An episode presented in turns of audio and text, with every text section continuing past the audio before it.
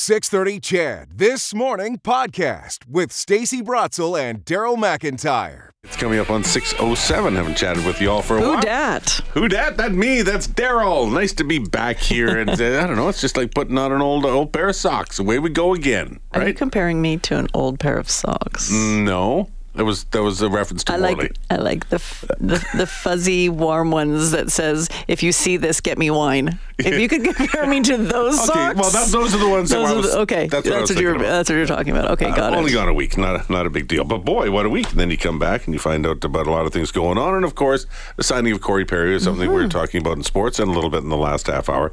Uh, but it also, uh, it, it's interesting that that comes up at the same time that we were going to have this conversation, and that's about men's mental health because there's another NHL player, a guy by the name of Dillon Dubé, plays with the Calgary Flames, who's now on a on an indefinite leave in order to attend to his mental health. So we wanted to to dive. And what is is there a difference between mental health and mental illness? Obviously, I think that there probably is. So we want to dive into that a little bit, and uh, we're going to do so with Ryan Forsyth, who's a mental health speaker and founder of the Gentlemen's Club of Canada. You do hear an awful lot of folks talking about. Uh, you know, do, do men get short shrift? Do we don't pay enough attention to mental health issues? Is it Yeah. unfair? That, And I thought I thought Cor- Corey Perry did a pretty good job talking about his issues, and he was pretty forthcoming about it. Do you want to play that clip right yeah, now? let's do that, and we'll Yeah. get in with Ryan here in a second. But yeah, what Corey Let's Perry this had up to a little say bit. was good. you know, this whole situation is not easy. Um, but if you do have a problem, get help, seek out. Um, you know, there's there's no shame in it. It's just if you need the help, go find it and uh, and and treat yourself. I mean, you, you, when I when I get up in the in the morning every day now, it's I can look uh, I can look myself in the mirror and be happy about myself and, and where I'm going and uh, and be proud of, of what I've done over over the last two months. And that must make uh, Ryan smile. Just, uh, you know, a, a a man in a public eye talking about mental health and, and seeking help for it. Ryan, what was your reaction yesterday? I absolutely loved it. I love when you see um, prominent figures, idols, um, someone whose kids look up to uh, in the media talk about these issues and that it's okay to get help. Because so often we see men in particular not admit to needing help, not admitting there's an issue, and then also masking it with a substance in order to not feel that pain. So whether it's Corey Perry or Dillon Dubé, uh, it does bring a smile to my face, and I'm, I'm very proud of um, them seeking help and coming public with it. Uh, and, and again, in this case with Corey, we don't know why he was released by the Chicago Blackhawks. There was some kind of an incident. It had something to do with his behavior. We don't know exactly what it is. Is that does it matter what it is, or does it matter that? In just within two months, all these problems get fixed up. And I know that's a very specific case, but I just wonder about this whole world uh, in general about how much we need to know and how much we just need to go. Okay, you're having issues. Let's help you find some some answers. Yeah, I think context is important, and also um, one of the things I always say is you don't need to tell everybody, but you do need to tell someone. So I think sometimes with social media, and sometimes with you know um, when we see someone go public, we ourselves might feel a little bit of pressure that you know we need to tell everybody in our own circles and our families and our friends, our employers that you know we're struggling and here's specifically what we're struggling about. I don't think that's the case. I think just admitting that you have a problem and that you're seeking help and that you need help is really all you need to disclose um, until you're with a trained professional um, you know our friends can offer us support our, our communities can offer us support and that's wonderful and and telling them that you need help is great but i don't think getting into every specific issue that you're facing is necessary in order to make that first step What was your journey with with your mental health? Yeah, that's a long one. But um, essentially, I tried to take my life uh, when I was 20 years old.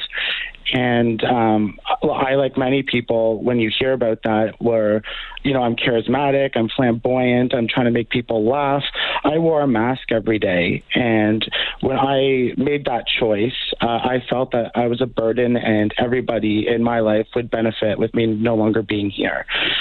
After I made that choice and was unsuccessful, I uh, I got help. I started to get involved a little bit um, with mental health.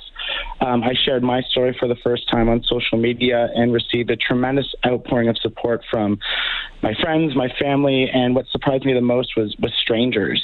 And that sort of launched me into this uh, advocacy role. And then over the course of my life and sharing this story, I got more involved with public speaking.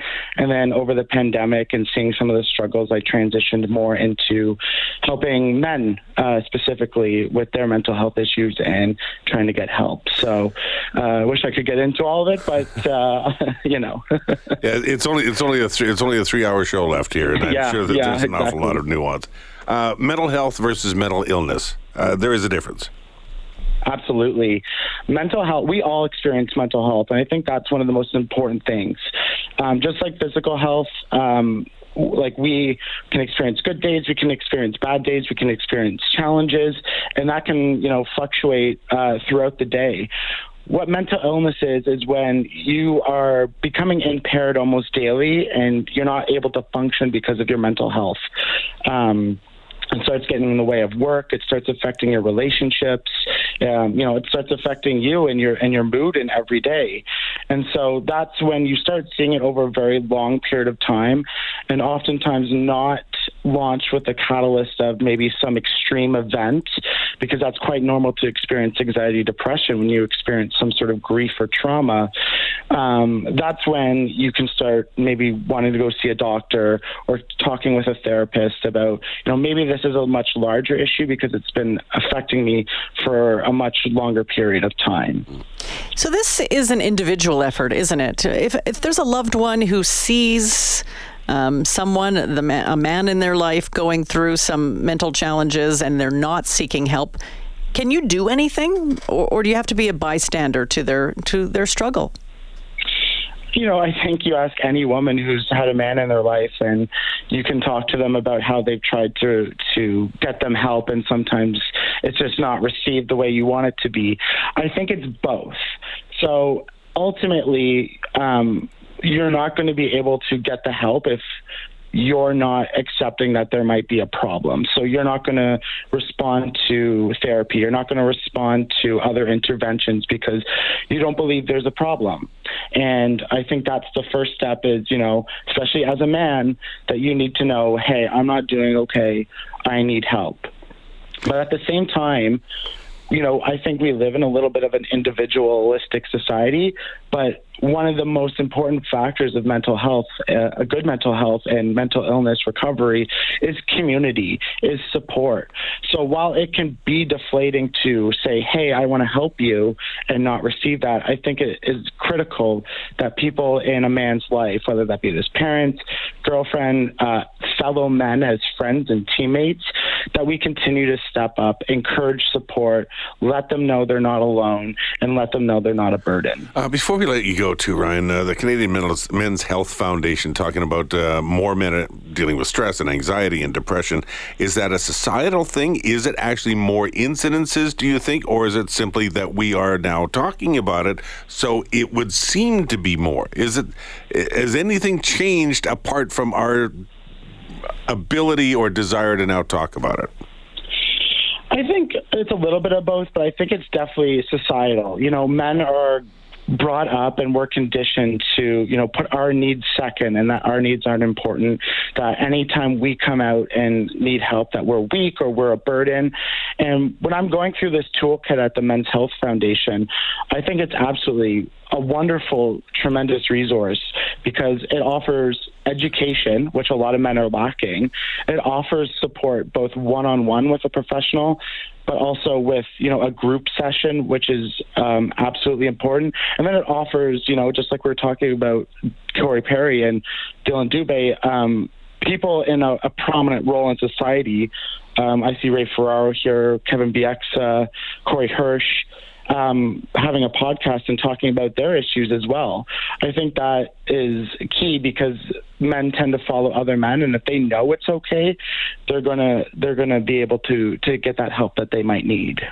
What are some resources uh, men can turn to? I know that uh, just in sort of our list of, of research here, Men's uh, Health Foundation.ca, there's there's actually a toolkit, and, and you can take a test to, to see you know whether your your problems fit uh, the criteria of anxiety or depression. What are some uh, resources that people can turn to?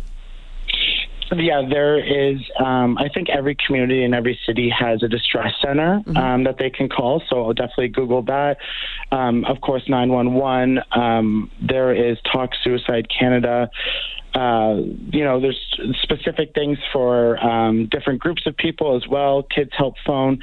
Um, a quick Google search. There's a lot of great work uh, being done in this country with organizations to to find what's available in your community, uh, which I think is most important. Yeah. Ryan, thanks so much for your time this morning. Good chatting with you. Thank you for having me. All right, take care. Uh, Ryan Forsyth is a mental health speaker uh, and founder of something called the Gentle Man's Club of Canada. So yeah, be careful googling that one though, because there's lots of gentlemen's clubs yeah. that come up. So the actual going through a rabbit hole yesterday doing some research. Yeah, and like uh, this is not what I want. It's not what we are looking for. Not Gentlemen's Club. It's gentlemansclubcanada.com. Uh, there's no hyphen in there, but gentlemansclubcanada.com. That is the website if you want to see more about what what Ryan uh, has to say, and then also menshealthfoundation.ca. A couple of options for you.